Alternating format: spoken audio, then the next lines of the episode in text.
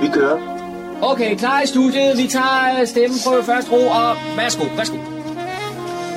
Du lytter til din egen radiomodtager. Fremragende, den er købt. Vi tager den, den her. Okay. Og så er vi i gang med denne uges udgave af programmet, der hedder Morgenkrøden. Goddag og rigtig hjertelig velkommen til her i vores studie 34, hvorfra vi sender Morgenkrøden. Jeg her hedder Kurt Kammerskov har fornøjelsen her de næste times tid. Og ja, vi har ikke så mange programpunkter, men vi har til gengæld så en masse information af dem, vi har med. Lad mig sige det på den måde. Fredsborg Slottsmarked 2023 var som altid meget særdeles velbesøgt her den 9. september.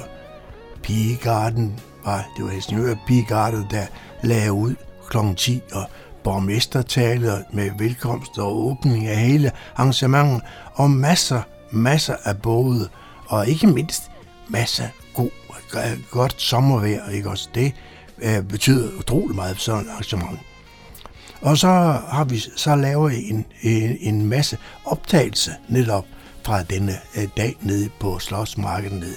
Dem skal vi høre her først i udsendelsen, for det, øh, vi skal have det hele med.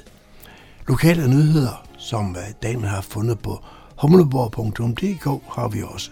Cybervær har vi så også. Og så har vi også noget nyt for vores biblioteker. De uh, har jo en væld af nyheder, kan man sige her, når det begynder at blive efterår. Og det er jo lige omkring hjørnet, siger de i hvert fald de kloge. Men lad os nu se, hvordan det går. Så jeg vil bare sige velkommen til morgenkrøden og rigtig god fornøjelse.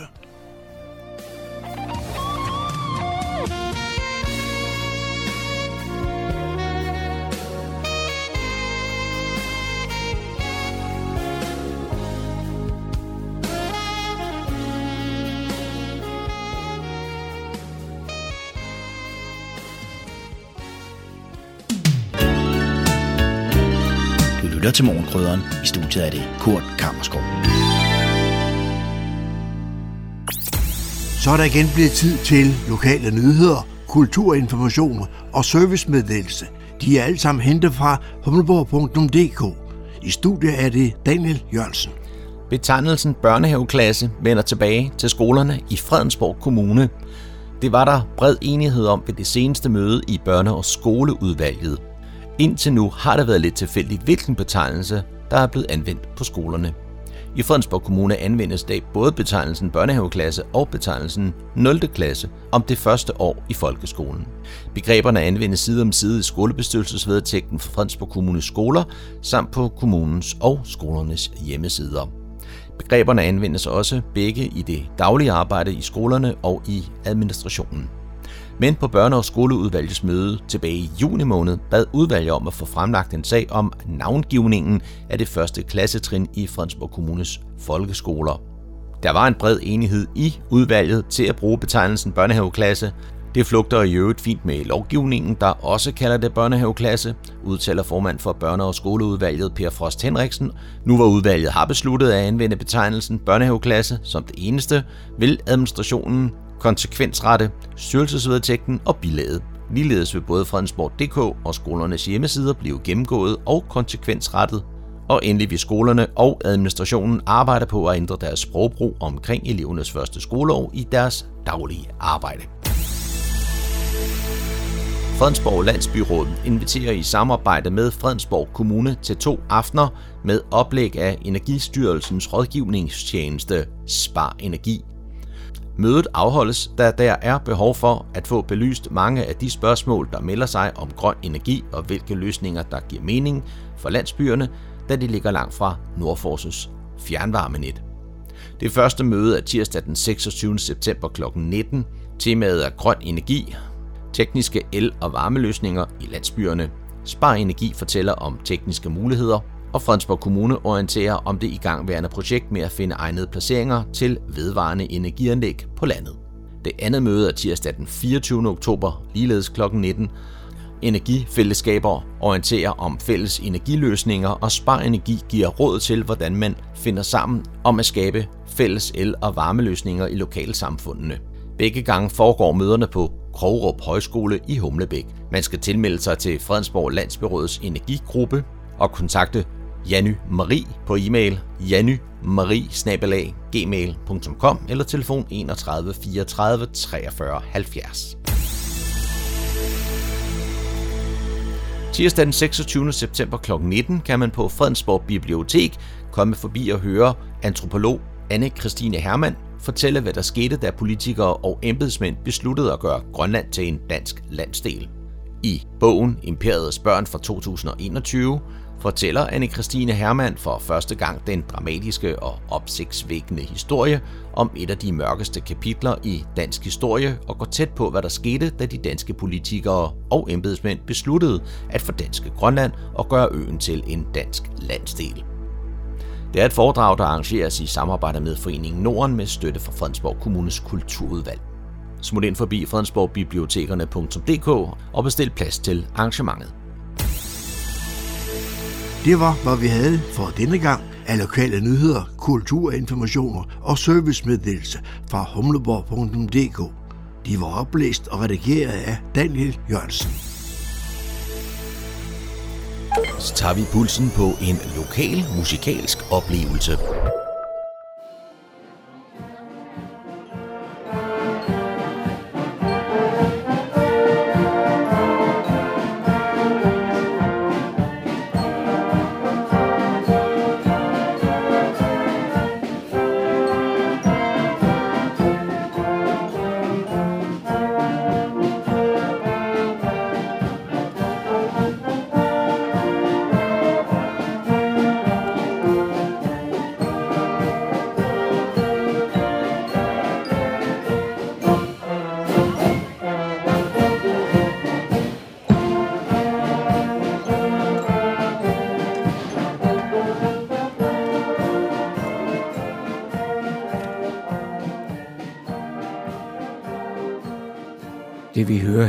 Helsingør Pigegarde, der trækker op i Jernbanegade i Fredensborg lørdag den 9. september, og anledningen var, at der netop denne dag blev afholdt Slotsmarked.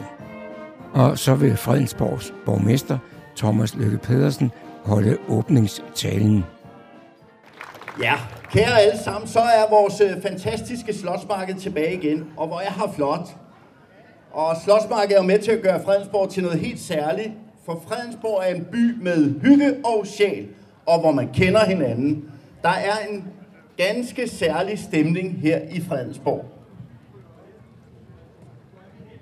Og så synes jeg jo, at det er meget imponerende, hvad vores mange ildsjæl skaber her i byen. Og jeg ved, det er et kæmpe arbejde at arrangere dette slottsmarked. Så jeg vil gerne på byrådets og også hele kommunens vegne sige tak til jer i Borgerforeningen Fredensborg By, som tager denne store opgave på jer hvert år. Det gør I med bravur. Skal vi ikke give dem en stor hånd? Det synes jeg.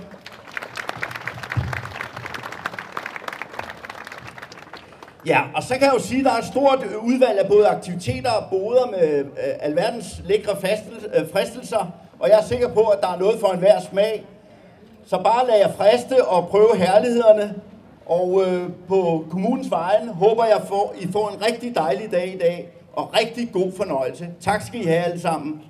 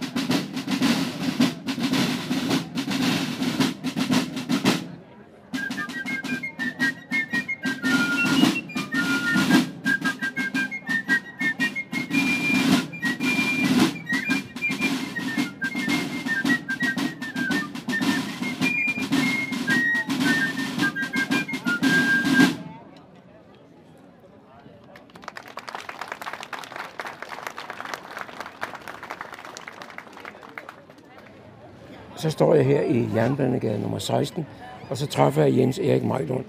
Øh, Jernbanegade nummer 16, hvad er det? Ja, Jernbanegade nummer 16, det er en meget spændende forretning, hvor vi har kombineret mange forskellige ting. Vi har øh, en garnforretning, garnværk, øh, og så har vi Susanne Schmidt, som boliginteriør, og så har vi en café, café nummer 16, og derudover så har vi 20 små mikrobutikker, som øh, har stand eller har leje, øh, har hylder inde hos os. Så det er altså en forretning, der består af en cirka 25 forskellige forretninger. Nogle store og nogle små. Og nu i dag, hvor der er slotsmarked, der har I, der er I trukket lidt ud på gaden. Ja, der har vi trukket lidt ud på gaden. Både vi tager nogle varer ud på gaden, øh, men, men, og caféen har trækket selvfølgelig ud på gaden, som vi gør hver gang, det, når det er godt vejr her. Men øh, vi ser rigtig frem til en dag, en fantastisk dag her med, med Slotsmarkedet. Nu er nummer 16 jo noget større, end jeg lige husker det. Det er jo stort foretagende. Øh, ja, det er efterhånden blevet stor foretagende, ja. Altså, det er, garnforretningen er, er blevet rigtig stor. Vores café går rigtig, rigtig godt. Og de her lejer, øh, mikrolejer, som vi har, eller øh, mindre lejer, de har en, en, en, en rigtig god forretning ved at og, og, hvad hedder det, have stand her hos os. Er du også engageret i foretagende her til daglig? Det er jeg. Altså, jeg gik faktisk på pension for øh, lille år siden, nej, tre kvart år siden, øh, og jeg tror, jeg aldrig har haft så travlt, som efter jeg er gået på pension. Øh, jeg står mest i caféen, øh, sammen med Maiken, vores, øh, vores ansatte, øh, vores cafémedarbejdere. Øh, så det er, det er os, der har caféen herinde.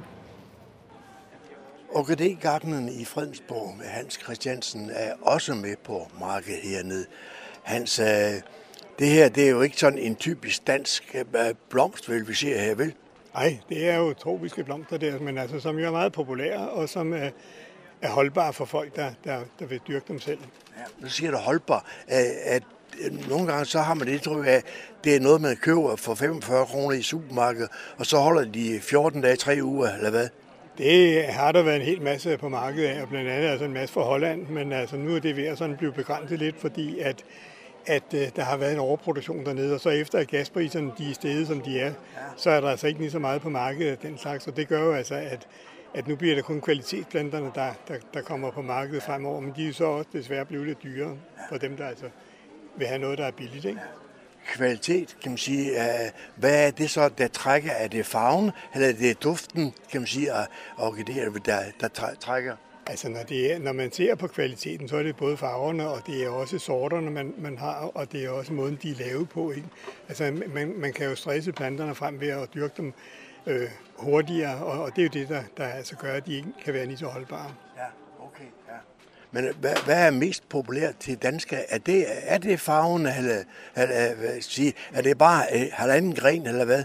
Nej, man kigger på, hvor, hvor meget blomster er, ikke, og hvor mange knopper der er i, ikke? og så hvis man kender lidt til det i forvejen, jamen, så går man efter de samme typer. Men altså, vi, der kommer nye sorter frem også stadigvæk, ikke? og som vi så prøver at, at vise folk, ikke? og så håber på, at de farver der, det er noget, de ikke kender og ikke har, og så, de, så vil købe det. Ikke?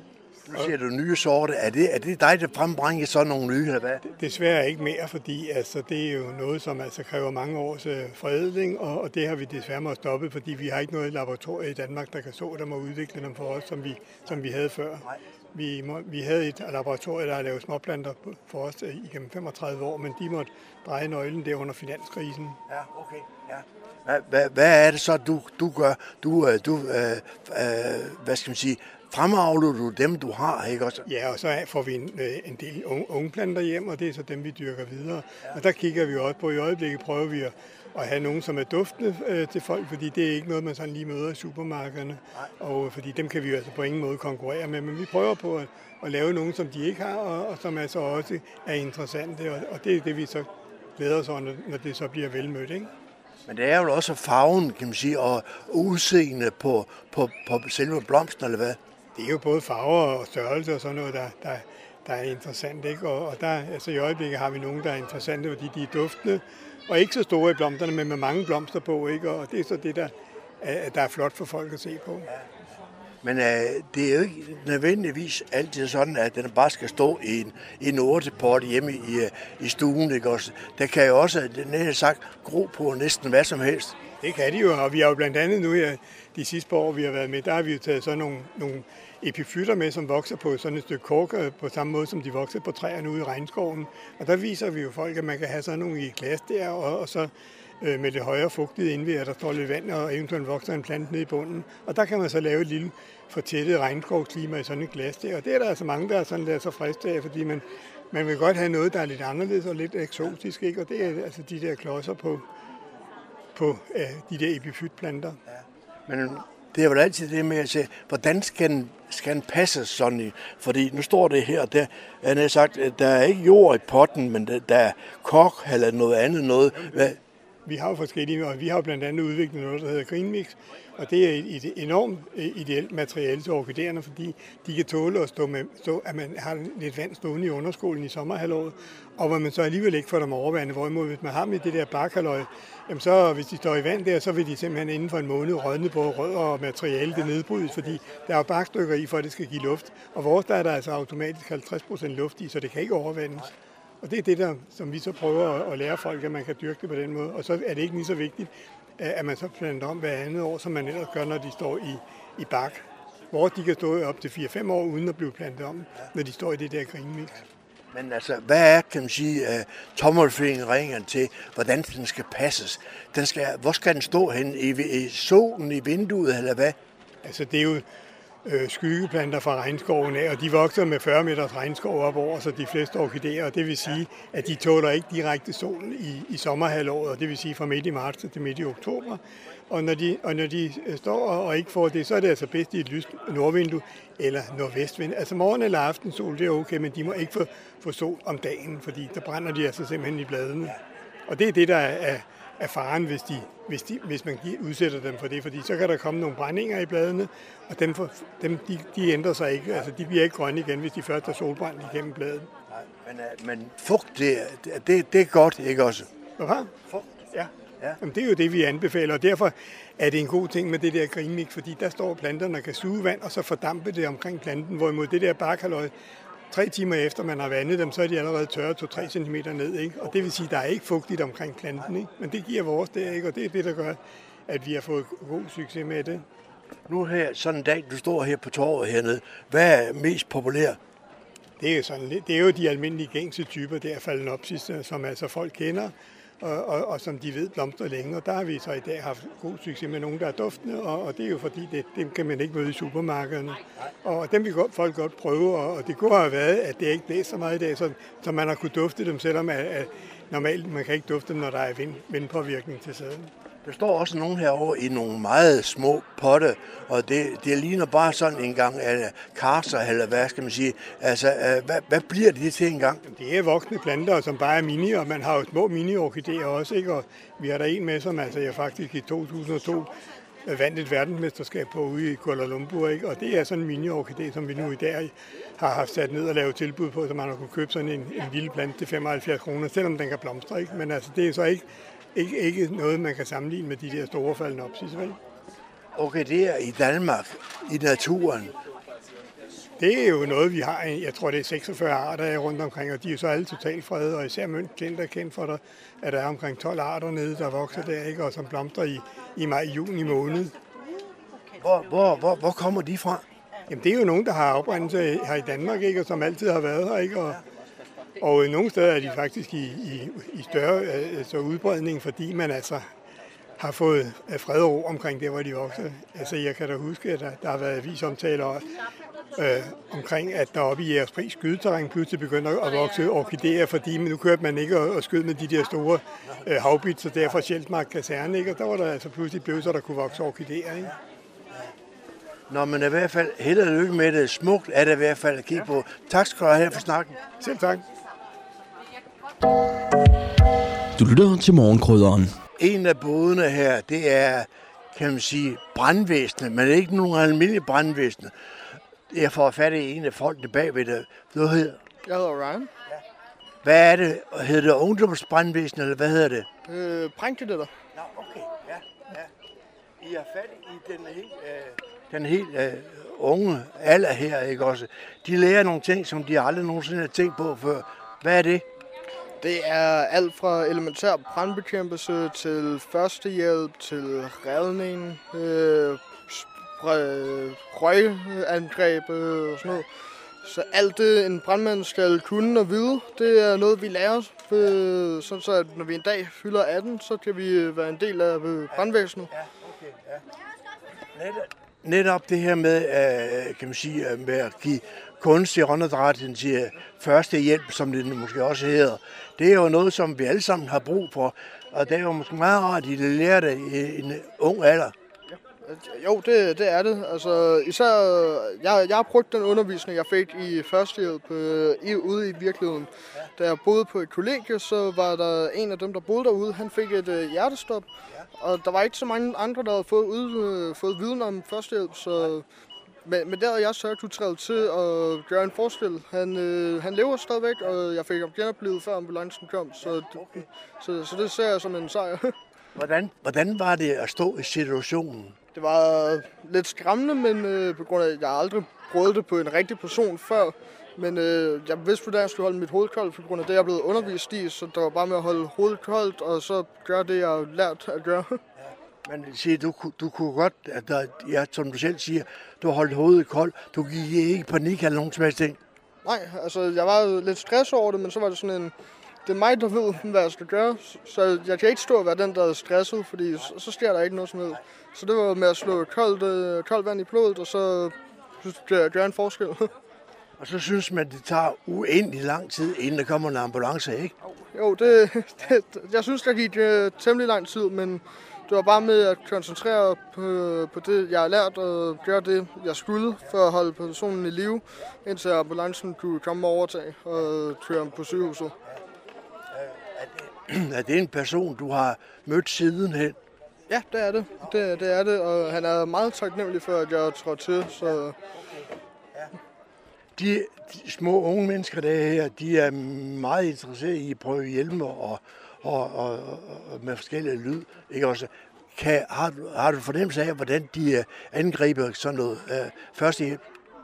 Altså, jeg, jeg ser det lidt som om, at øh, altså, de fleste børn, de drømmer jo om at være brandmænd, når de bliver ja, store. Okay, ja. så, så, så at vi jo så kan komme ud og vise tingene til dem, og at du viser, at du faktisk godt kan få lov til at være brandmand, selvom du er under 18. Ja. Så det, det fanger jo deres interesse, og det gør, at de har lyst til at melde sig til, og så gøre en forskel, når de selv øh, bliver gamle nok. Øh, du hører til, øh, kan man sige, det der hedder, hvad hedder det, ungbrand eller hvad? Ja, jeg, jeg er en del af Nordsjællands øh, brand, brandkadet-korps. Ja, okay, ja. ja. Hvad vil det sige, hvad hører du til her i Fredensborg, eller her i Hillerød, eller hvor? Jeg, jeg bor i Niveau. Nej, i Niveau? Ja. ja okay. Så det er, den, det er den lokale brandvæsen, man siger, at du er, er, kan man sige, er du nogensinde på besøg der, og med dem, kan man sige, at få inspiration derfra? Det, ja, det er jeg. Altså, hver tirsdag, der mødes mig og de andre unge i, øh, på station Hørsholm. Ja. Øh, hver tirsdag, så træner vi for eksempel røgdykkerteknik, eller førstehjælp, eller slangudlægning. Ja. Og så, så er vi der i tre timer og øver og træner og får noget viden. Ja. Når vi så er færdige, så går vi hjem med mere viden, som vi så kan bruge øh, på, både i det private, og når vi engang fylder 18 og er en del af brandvæsenet. Men det er så ikke bare det, I lærer om, det er også det sociale ved det, ikke også? Det betyder også noget.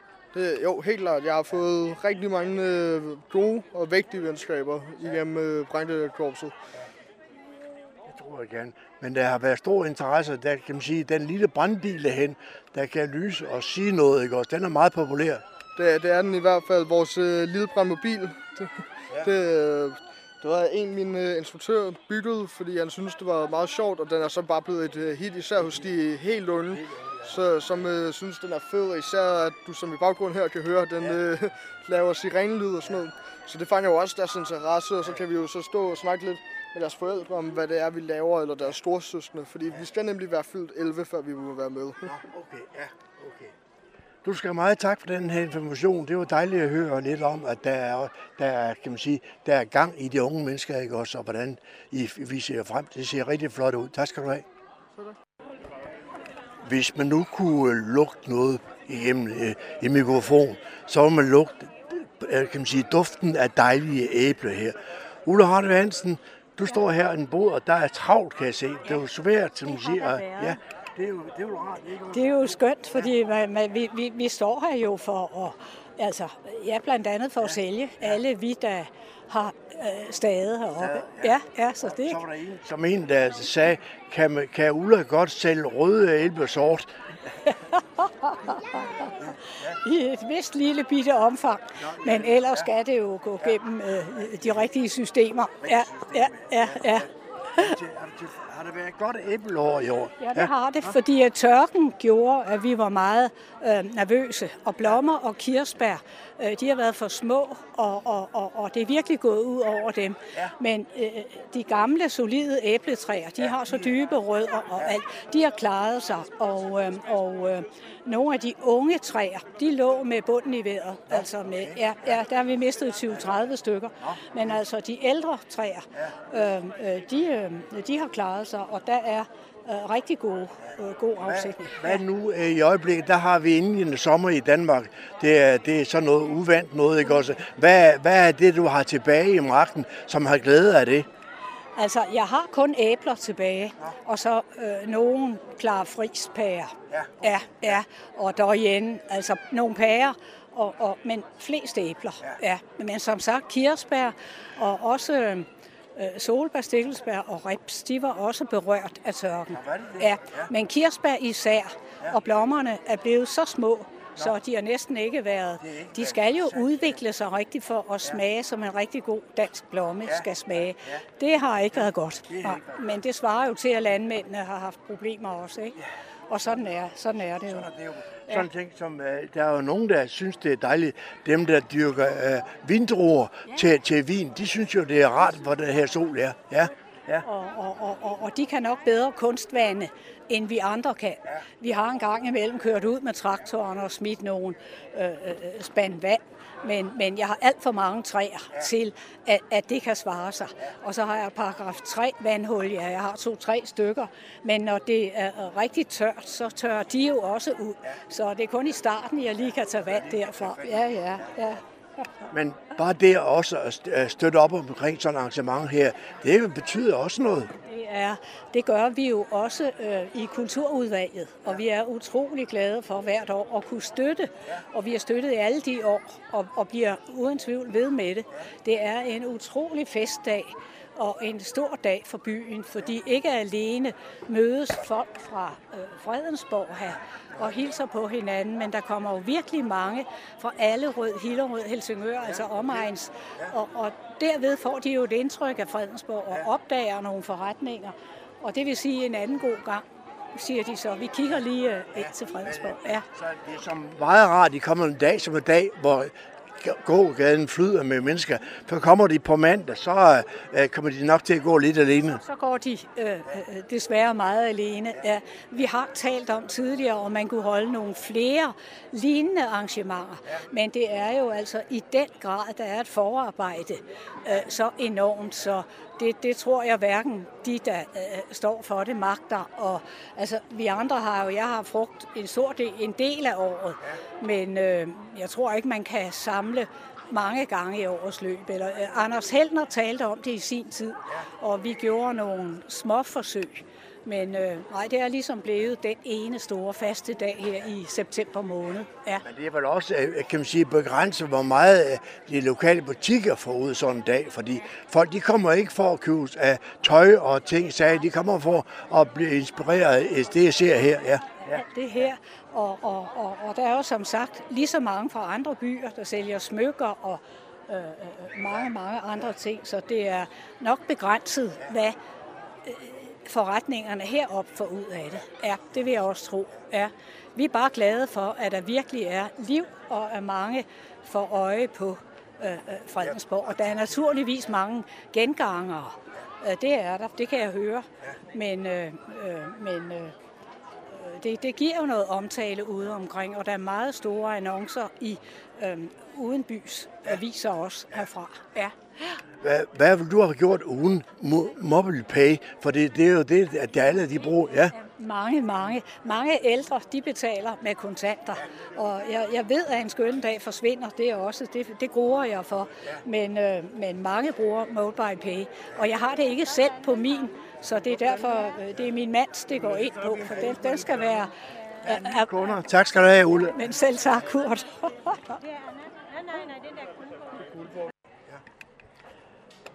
Andelsbutikken Fredensborg Boghandel, de har bogsignering her, også i forbindelse med det store marked herude i dag. Og det er Claus Due, som står her nu med bøgerne. Claus, jeg har ikke læst din bog, men øh, det står lidt om, at det er en kriminalroman. Men hvor får du en inspiration til det? Er det for, ved at færdes ude i det danske samfund i Hummelbæk, hvor du bor? Ja, ja, nu er det jo ikke en normal kriminalroman, fordi der er ikke en eneste kriminalkommissær med. Nej. Så det er i højere grad en, en spændingsroman, kan man ja. sige. Og min inspiration, den kommer af dyreverdenen. I det, og, og min naturvidenskabelige interesse. Fordi mit spørgsmål med mine bøger er alene det, at vi mennesker er fantastiske til at udvikle det umulige.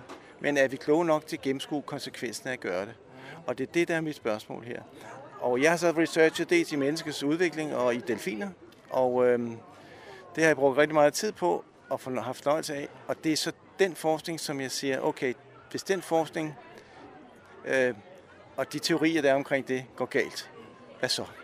Og det handler om menneskets grådighed, øh, fordi menneskets grådighed er jo tit noget, som gør os blinde over for, hvad der kan gå galt. Altså alle har for eksempel set filmen Oppenheimer, som jo afspejler det dilemma, som hver videnskabsmand må være i. Det, det, jeg har opfundet, kan gøre noget godt, og det kan gøre noget skidt. Og i bogen bliver det, går der noget galt. Og, øh, og det, det er den inspiration, der, der har givet mig. Øh, det der, der, der kan, vi mennesker kan gøre ting, som vi ikke kan gennemskue konsekvensen af. Og det er der, researchen kommer fra. Nu sagde du, at du fik din inspiration fra mennesker, kan man sige, og fra delfiner. Hvad er lige sammenligningen er det mellem os mennesker og delfiner? Jamen sammenhængen er jo den, at det, det er jo intelligente arter begge to. Og øh, der er mange ting, altså vi har, ikke, vi har jo ikke noget med hinanden at gøre rent, øh, skal jeg sige, slægtskabsmæssigt. Men noget tyder på, at vi har været igennem nogle øh, traumatiske perioder øh, sammen, altså hver især, men ja. i vores evolution, der gør, at øh, vi har udviklet os, for eksempel begge parter for store hjerner. Og hvor kommer det så fra? Ikke? Ja.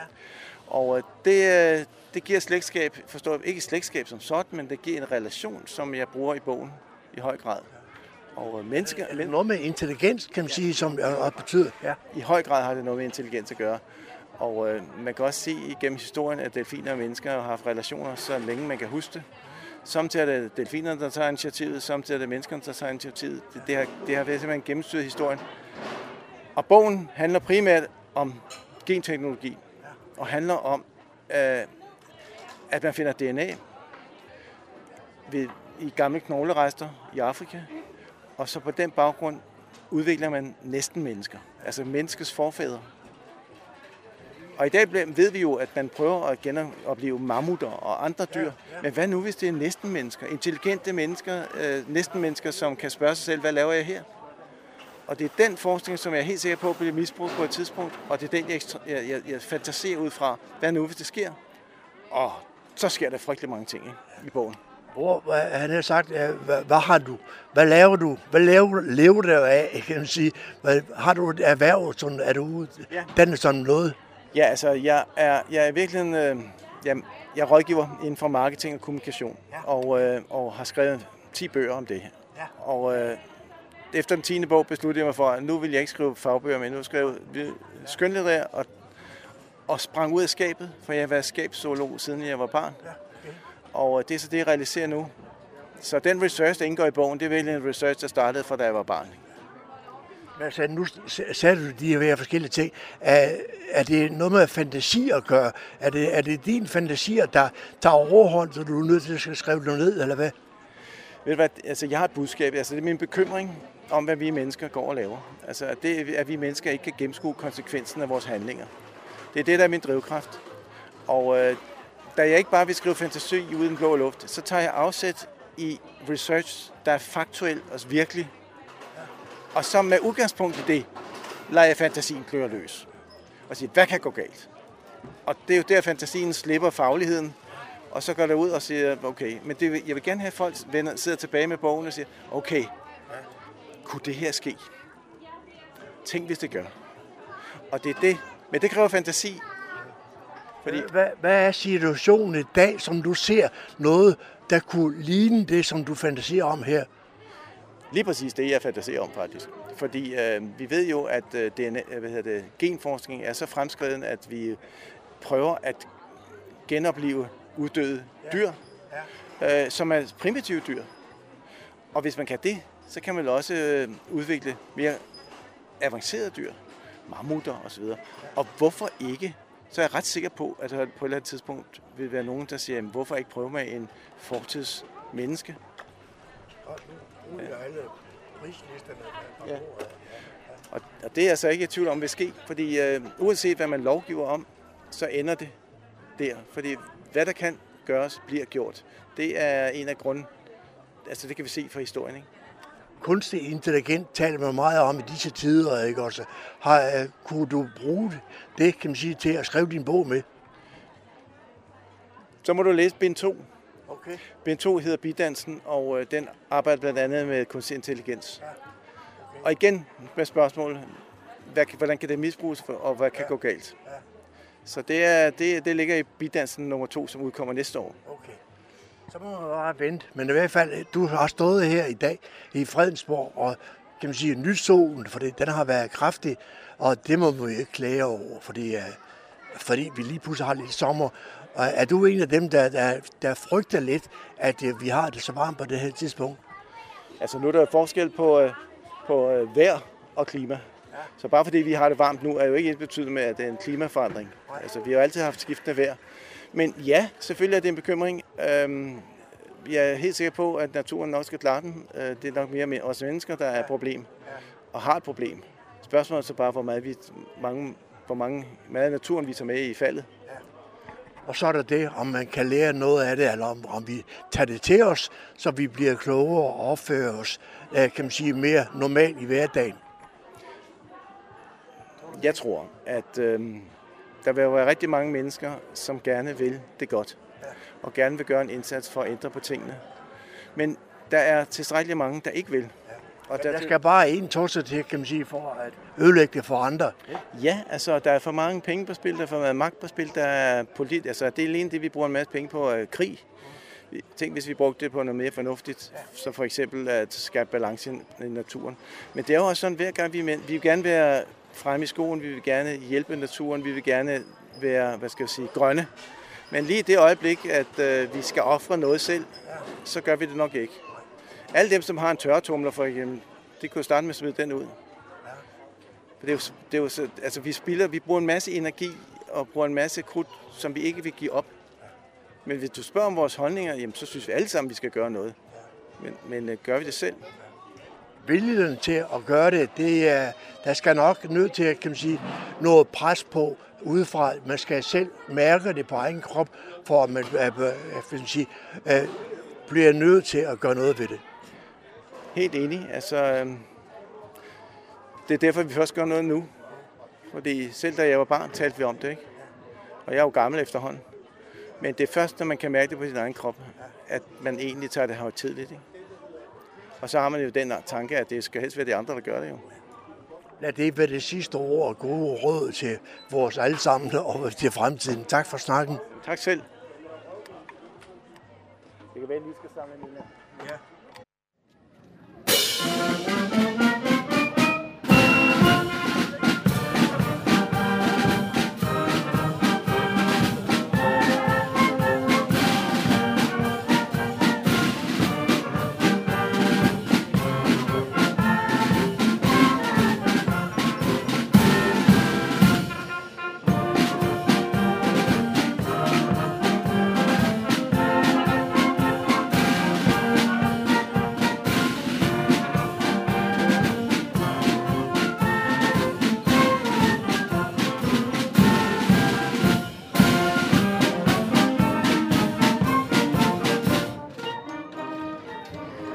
Så træffer jeg Kurt René Jensen. Og Kurt, jeg kan se, at du er arbejdstøjet, selvom det ikke er dit arrangement i dag. Jamen det er rigtigt. Vi øh, støtter selvfølgelig op om de arrangementer, der er i byen i den grad, vi, vi kan det. Uh, nu har vi uh, de sidste 14 dage fået sovet ud efter u 34-80. Så nu står vi klar nede, hernede i gårdgaden og klar med vores pølser og ølbrød. Så selvfølgelig støtter vi op. Har du været hjemme indimellem? Ja, ja, ja, ja men, men, men ikke meget, fordi der er også et efterslæb efter u 34 som skal indhentes både øh, privat og arbejdsmæssigt, så, så det er ikke meget. Så. Og hvad er det, du laver her i dag? Jamen i dag har vi åbnet vores, øh, vores bod med grillpølser og friskænket fadøl og kolde ø, øh, øh, sodavand. Og det gør vi jo selvfølgelig, fordi der er det hyggelige, men vi gør det også fordi, at, at det overskud, vi genererer i vores bod generelt, også i dag, det sætter vi til side til kommende arrangementer i byen. Så det er jo ikke bare fordi, vi synes, vi skal bruge lørdag på et øh, slåsmarked, Det har også en funktion. Vi vil gerne spare op til, øh, til næste års uge 34-80.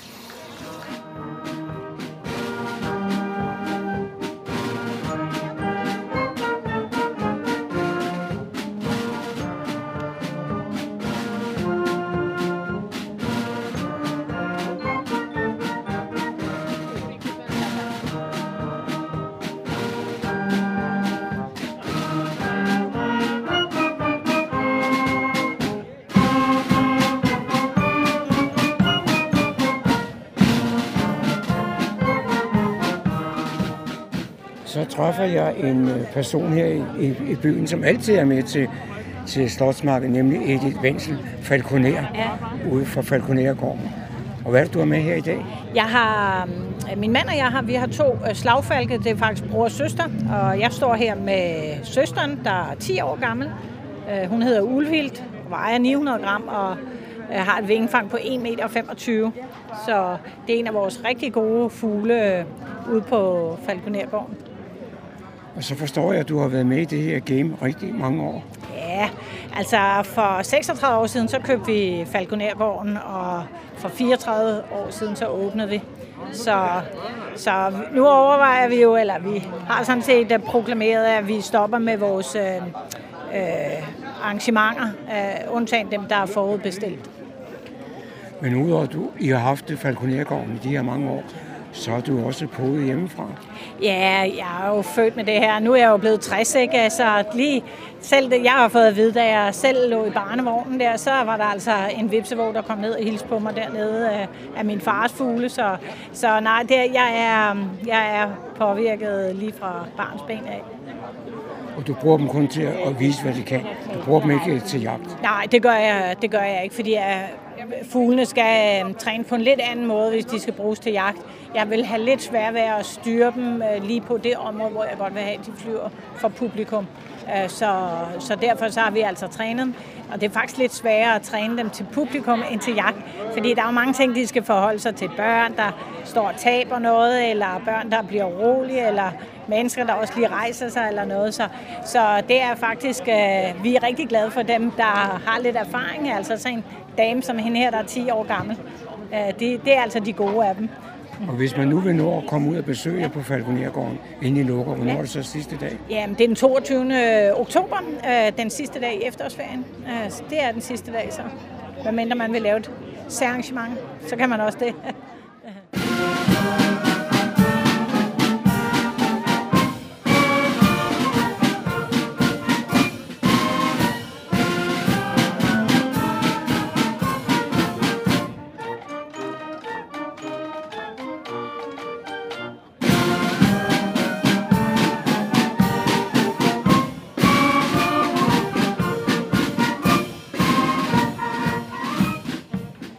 så er jeg stanset ved en lille bod her med en masse planter.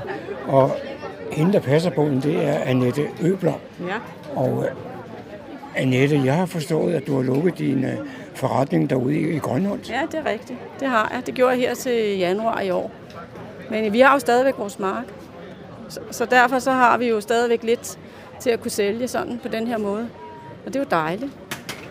Men øh, varerne kan jo ikke holde sig til, der er marked en gang om året. Eller? Nej, nej, men altså, jeg, har lidt, jeg sælger lidt derhjemmefra også, ikke? og så kører vi ind på Grøntorvet og, og sælger derindefra, og, og der er nogen, der aftager varer derinde.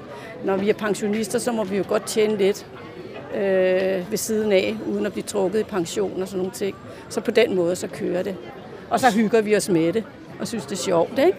Jeg kan også forstå, at det er nok ikke nemt, når man har været aktiv, som dig din mand har været i mange år Bare sætte sig med, med fødderne op. Jeg kan godt fortælle, dig, det gør vi sgu heller ikke. Vi har fem tynder land jord, hvor vi har, altså, vi har lagt ud i blomster, også vilde blomster nu, som til for insekternes skyld. Og så har vi jo en kæmpe have, som vi går med ryven i vejret hele sommeren. Ikke? Ni børnebørn, med, og, som har brug for os. Og en gammel mor har jeg også, som er blevet syg. Ikke? Og når familien rammes med sygdom, så har man også brug for hjælp rundt omkring.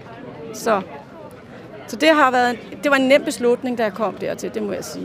Men jeg kan godt forstå, at mine kunder savner mig. Jeg savner også dem.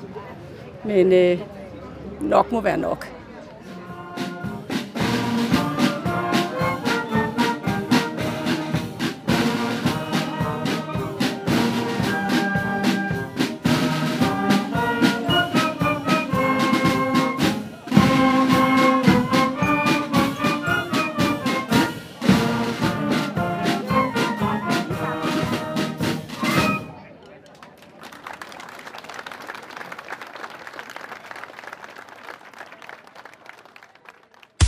Indslaget var produceret af John Marco.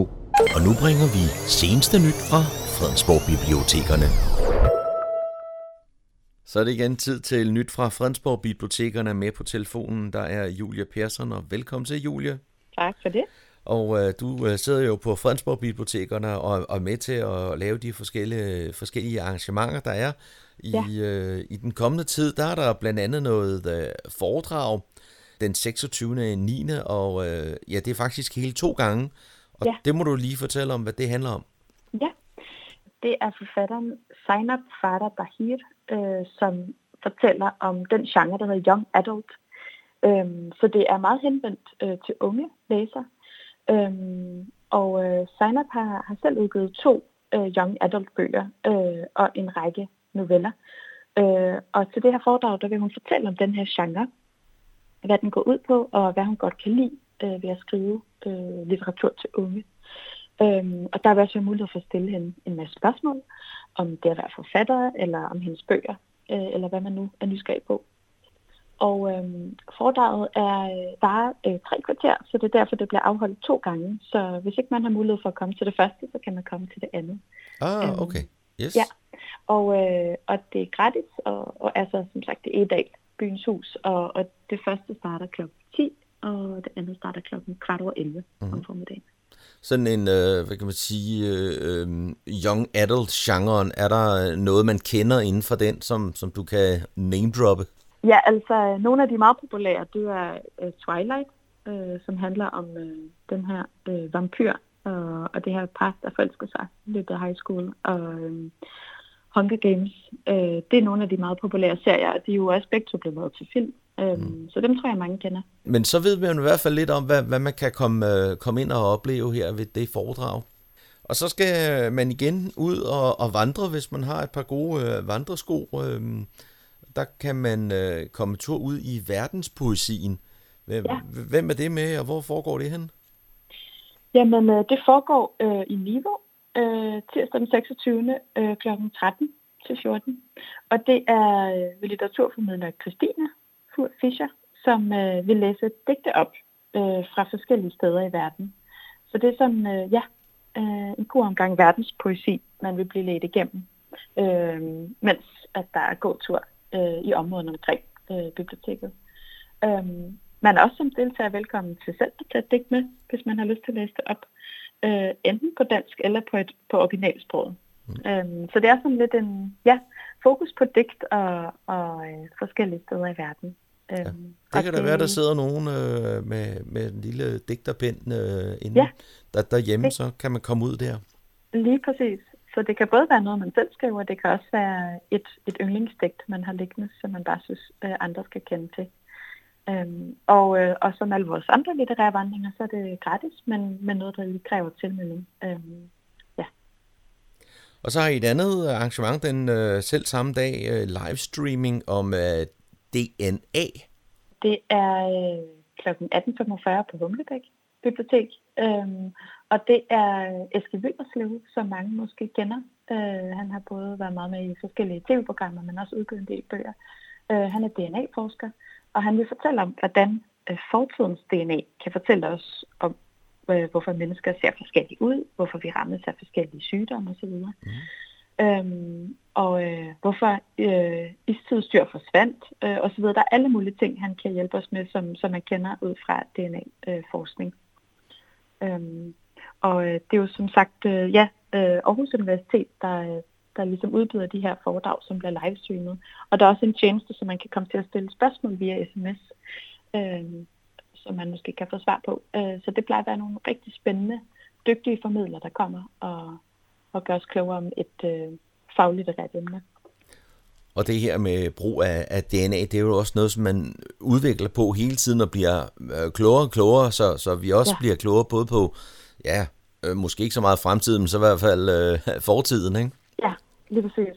Og dermed også den virkelighed, vi står i nu. Øhm, så, øhm, så det tror jeg bliver rigtig spændende med, med ny opdateret viden, man kan få der, så jeg skal vil mm. Og samme dag, der har I et andet arrangement, det er så på Fredensborg Bibliotek med anne Christine Hermann. Og ja. øh, hvem er hun, og hvad har hun at byde på? Jamen, øh, hun øh, er antropolog og, øh, og øh, Ph.D., og hun har skrevet øh, den bog, der hedder Imperiets børn, øh, som øh, har fokus på Grønland. Øh, og hun, hun har i den her bog fokuseret på, hvad var det egentlig, øh, der skete, da politikere og embedsmænd besluttede at fordanske Grønland. Øh, hvad, hvad foregik der, og hvorfor gjorde de, som de gjorde. Øh, og det er et samarbejde øh, med Foreningen Norden, og Fredensborg Kommunes kulturudvalg øh, har støttet øh, det her arrangement. Øh, og øh, det koster 60 kroner, og det starter kl. 19 mm. Fredensborg Bibliotek. Den 28. i 9. der har I et øh, arrangement, som hænger lidt sammen med noget, I har lavet tidligere. Ja, samtalesalon det har vi gjort forskellige steder, blandt andet på biblioteket. Den her torsdag, der vil det så foregå på Mærventoften, som er plejehjem øh, med aktivitetscenter i niveau. Og det er et samarbejde med, med den her læsekreds, vi også tidligere har talt om, som hedder Grøn Fælleslæsning. Samtalesalon er jo, hvor man øh, mødes en flok mennesker og taler om et emne, som man får givet på forhånd af nogle værter, der faciliterer den her salon. Øh, så der vil blive givet nogle emner og nogle spørgsmål og nogle tips til, hvordan taler man egentlig øh, sammen på en god og lyttende måde. Øh, og øh, ja, så det er sådan en, en god øh, indføring i den der den gode gammeldags øh, samtale. Øh, og øh, det plejer at være nogle rigtig øh, spændende snakke, der kommer ud af det, og øh, man kan jo være så heldig at møde et helt nyt menneske og få nogle helt nye indsigter og perspektiver på, på forskellige emner. Mm. Øh. Og så kunne man måske bruge det som optag til øh, at tage hen på Humlak Bibliotek øh, samme aften? Ja. Øhm, For der er også der, noget at snakke om, kan man sige. Det må man sige. Det er et foredrag af Simon Ankier som har udgivet den her bog, der hedder Oktober 1943, om de danske jøders flugt og fangenskab. Det er nemlig i år 80 år siden, at den her aktion mod de danske jøder fandt sted. Øh, natten mellem 1. og 2. oktober i 43. Øh, der startede tyskerne deres, deres hets mod jøderne i Danmark, og det blev starten på en måned, hvor det var omkring øh, 7.000 jøder, som faktisk lykkedes at flygte til Sverige, blandt andet fra Humlebæk og Niveau. Øh, men der var jo så desværre også øh, nogle stykker, altså 500 stykker, der ikke øh, slap væk i tide og endte i koncentrationslejre. Så det er de her ting, han folder ud i bogen og i det her foredrag. Og, øh, og Simon Ankergaard, han er journalist og historiker øh, til daglig. Og foredraget, det er noget, vi gør i samarbejde med Fredensborg Folkeuniversitet. Øhm, så, så det bliver en, en spændende øh, aften, ja. Og et andet øh, spændende øh, arrangement, man kan komme til, det er så den 29. hvor I viser en film. Ja, øh, det er øh, den her øh, tjeneste, der hedder Filmstriben, som har en masse gode film liggende, øh, hvor vi så i løbet af nogle fredag formiddage, vi viser forskellige små dokumentarer om danske personligheder i løbet af efteråret. Og den her fredag, der er det krigsfotografen Jan Graup, øh, som der er lavet en dokumentarfilm om, som hedder Krigsfotografen. Øhm, og der øh, vil man følge ham og hans arbejde og hans tanker omkring øh, hans øh, ret sådan, særlige missioner rundt omkring til verdens brandpunkter. Øh, hvorfor arbejder han med det, han gør, og, og hvad er det, hvordan har det formet ham. Filmen var cirka en time og 20 minutter, øh, så man skal bare læne sig tilbage, og så vil der også være noget kaffe og te. Jamen det kan da godt gå hen og blive øh, ganske interessant at, øh, at følge med i det. Det tror jeg. Ja. Og så har I øh, tilbagevendende arrangement omkring jeres øh, serieklubber. Og ja. det er også den 29. og det er Niveau. Det er Niveau, og ja. det er øh, Ringnes Herre, læseklubben. Mm. Øh, så dem, der er med i den, øh, mødes kl. 13 Øh, jeg er ret sikker på, at man stadig kan nå at melde sig til. Ja. Men det er øh, de tre bind i Ringenes Herre, øh, trilogien, der skal læses i løbet af efteråret. Ja. Og så faktisk også den bog, der hedder Silmarillion, som er sådan lidt øh, en, en anden en, men som også rummer hele det her univers, som Tolkien har skabt. Ja. Og er man mere sådan i det kreative hjørne og, og barn, så er der ja. sy workshop den ja. 30. september. Og hvor foregår det henne? Det foregår på Humlebæk Bibliotek kl. 10. Øh, og det er øh, for dem, der har lyst til at lære at sy i hånden. Altså nål og tråd og, øh, og filt vil der være i rigelige mængder. Øhm, og det er både nybegynder og øvede, øh, der kan være med til det. Og øh, tanken er, at øh, der skal sys forskellige eventyrlige figurer, men øh, man kan også sagtens være kreativ og selv finde på noget, man har lyst til at sy. Og man må gerne tage sin mor eller far, eller måske sin bedstemor under armen, eller en anden en, og komme ned på Humlebæk Bibliotek. Øhm, og øh, altså af pladshensyn, så, øh, så er det måske bedst, hvis man bare kommer med én voksen øh, per barn. Mm. Men, øh, men altså, man skal være meget velkommen, og det bliver en rigtig hyggelig, kreativ dag. Og ja. Øh, igen et arrangement, hvor man lige øh, gerne må gå melde sig til, ikke?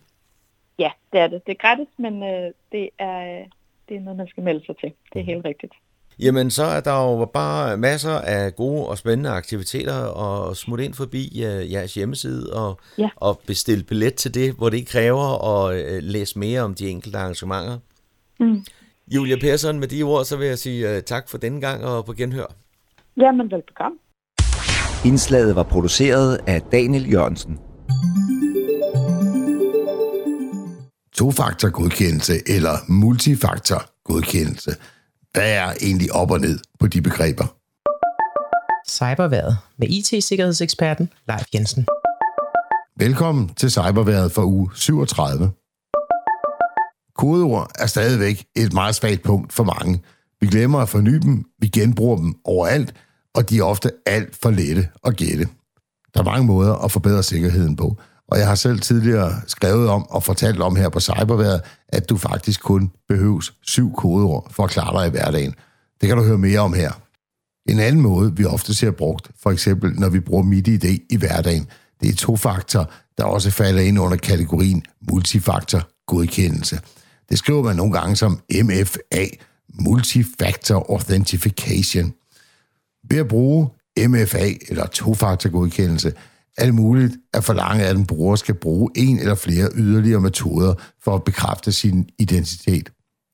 Vi snakker her om, at brugeren skal bruge noget, man ved, for eksempel et kodeord, noget man har, for eksempel en smartphone og app, eventuelt kombineret med noget helt unikt, som for eksempel fingeraftryk eller ansigtsgenkendelse. På den måde bliver målet med MFA at skabe sig et ekstra lag af sikkerhed, der gør, at det er mere kompliceret, og end ikke umuligt for en uautoriseret bruger, for eksempel en hacker, at komme ind på andres konti. Selv hvis brugeren mister kodeord og brugernavn, så vil der altid være mindst en barriere mere, der skal overstiges.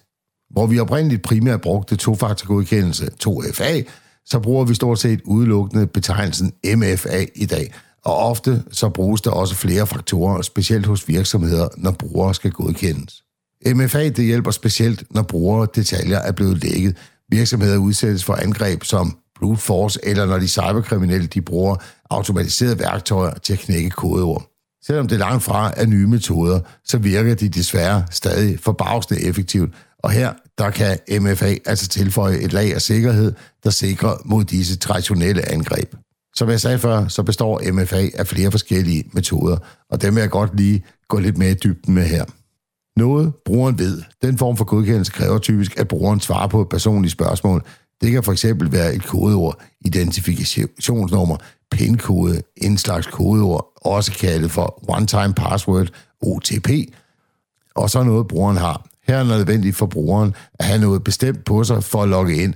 Det kan være en såkaldt token, en nøgle eller en smartphone, hvor der er en app på, og hvor mobiltelefonnummer det er registreret. Øh, det kan også være, så får man en sms. Sikkerhedstokens det er små hardwareenheder, der indeholder brugerens personlige information, og som bliver brugt til at godkende brugerens identitet elektronisk. Denne token det kan være et smartcard, en chip i et objekt, en USB-dongle eller et trådløst tag. En softwarebaseret sikkerhedstoken genererer engangs pin-koder til login. Den form for soft tokens bruges ofte til multifaktor-godkendelse, hvor enheden selv, typisk en smartphone, er det, brugeren har. Og så til sidst, noget brugeren er. Det er en godkendelsesform, hvor biometri bliver brugt i forbindelse med login, og kan være for eksempel følgende. Iriskan, fingeraftryk, stemmegodkendelse, håndgeometri, digital signatur, ansigtsgodkendelse, øregeometri. Den med øregeometri, den tror jeg lige vil hænge et øjeblik. I visse tilfælde, så kan telefonen faktisk levere de biometriske informationer. I andre tilfælde bruges der en ekstern scanner, blandt andet hos de danske bloddonorer, hvor du som donor får scannet dine fingre, før du kan give blod. I visse tilfælde kan lokaliteten også bruges som en fjerde godkendelsesfaktor, og her kan smartphonen også levere de nødvendige informationer via GPS-information. På den måde kan bestemte placeringer markeres som sikre eller godkendte til login. Endelig så kan tidsbaseret godkendelse også bruges, så det kun er muligt at logge ind på et system på et bestemt tidspunkt. For at opnå den bedste sikkerhed uden at genere brugeren alt for meget, så kan de forskellige metoder af multifaktorgodkendelse blandes. Fordelene ved multifaktorgodkendelse er, at det giver et ekstra lag af sikkerhed, også selvom at det måske kan være en lille smule bøvlet. Ulemperne derimod, det er, at det kræver for eksempel, at du har en smartphone eller en af de der sådan, tokens, og den slags, de kan jo altså også stjæles. Og, og ja, så er det måske en ulempe, at det er en lille smule besværligt. Men sådan er det desværre, når vi vil beskytte os mod de cyberkriminelle. Det var cyberværet for denne gang. Jeg håber, at du har lært lidt om multifaktorgodkendelse. Vi høres ved igen i næste uge. Du lytter til morgenkrydderen. Så er der igen blevet tid til lokale nyheder, kulturinformation og servicemeddelelse. De er alle sammen hentet fra humleborg.dk. I studiet er det Daniel Jørgensen. Fredensborg-borgerne er begyndt at benytte de lokale biblioteker mere og mere. Den første halvdel af 2023 kan Fredensborg Bibliotekerne se tilbage på 6 måneder, hvor der har været fremgang både på besøg og på lån. Der er blevet lånt 6% flere bøger end på samme tidsrum i 2022, og fra januar til juni har der været 95.939 lån. For besøgstallet ser det endnu bedre ud, hvor der har været en fremgang på 26% sammenlignet med perioden sidste år. Så der har i alt været 152.827 besøg på bibliotekerne i kommunen. Alle biblioteksafdelinger har haft gavn af fremgang i både udlån og besøgende. Det kan ikke andet end glæde mig som kulturudvalgsformand, at der har været tæt på 100.000 lån i årets første måneder, og at så mange har haft glæde af vores bibliotek, udtaler Ulla Hardy Hansen, der er formand for Kulturudvalget. Og en del af æren for fremgangen tilskriver Tanja Svarts, der er bibliotekschef, at der er blevet arbejdet målrettet på at formidle og inspirere flere og flere borgere, når de fysisk besøger biblioteket. Og derfor var der i starten af 2023 indført et nyt udstillingskoncept, som Fredensborgs borgere har taget rigtig godt imod. Udstillingskonceptet er dog ikke den eneste grund til bibliotekets fremgang. Bibliotekets arrangementer i foråret har været meget velbesøgt, fortæller Tanja Schwartz. Vi har formået at sætte fokus på litteratur og viden og have en bred vifte af vores arrangementer. Det kan ses en tydelig sammenhæng mellem arrangementerne og lån, slutter Tanja Svarts. Fredensborg Humlebæk Lokalhistoriske Forening har her til efteråret en række arrangementer til medlemmerne, men også andre kan få lov at deltage mod en merbetaling. Og der er stor interesse for arrangementerne, så man skal være på stikkerne for at få plads. For eksempel er der torsdag den 28. september besøg i Fredensborg-husene, og det foregår fra kl. 15 til 17. Fredensborg-husene er tegnet af arkitekt Jørgen Utzon. Gårdhavebebyggelsen stod færdig i 1963, og arkitektinteresserede fra hele verden valgfarter hertil. Besøget starter med en generel orientering, og derefter er der rundvisning i to forskellige hustyper. Der serveres kaffe og kage ved arrangementet. Der opkræves en betaling på 50 kroner for medlemmer og 100 kroner for ikke-medlemmer. Tilmelding til arrangementet kan ske på telefon 51 37 42 47 og følg med på foreningens hjemmeside www.fredensborg-humlebæk-lokalhistorisk.dk for information om foreningens øvrige arrangementer. Tirsdag den 26. september kl. 10 kan man møde Young Adult-forfatteren Zainab Farah Dahir, når hun besøger Egedal Byens Hus og fortæller om, hvorfor ungdomsgenren kaldet YA er den bedste genre. YA-litteratur er ikke til at komme udenom. De seneste par årtier har der været spækket med hits som Twilight og Hunger Games.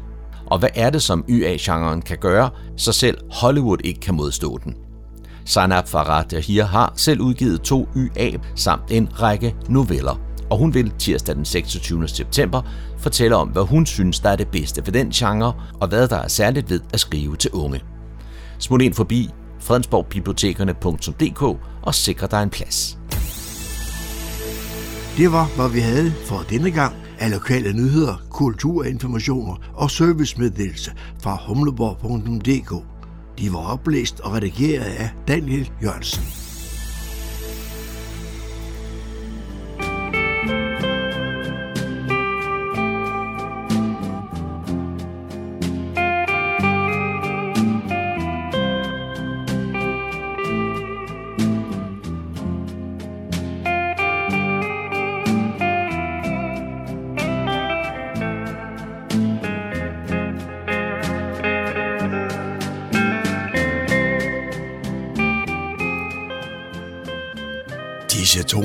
Fortæller os, at vi er nået til afslutningen på denne uges udgave af programmet, der hedder Morgenkrøden.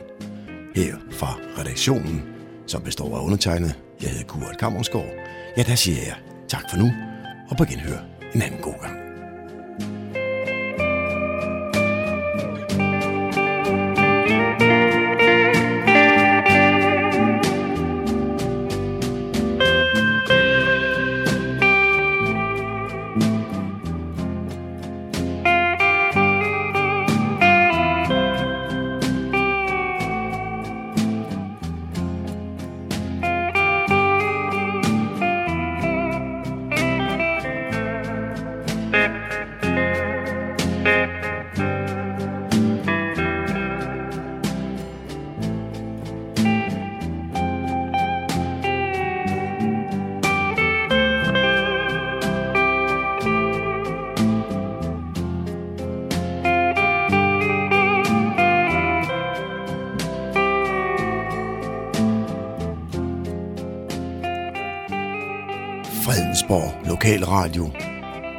Le Pont.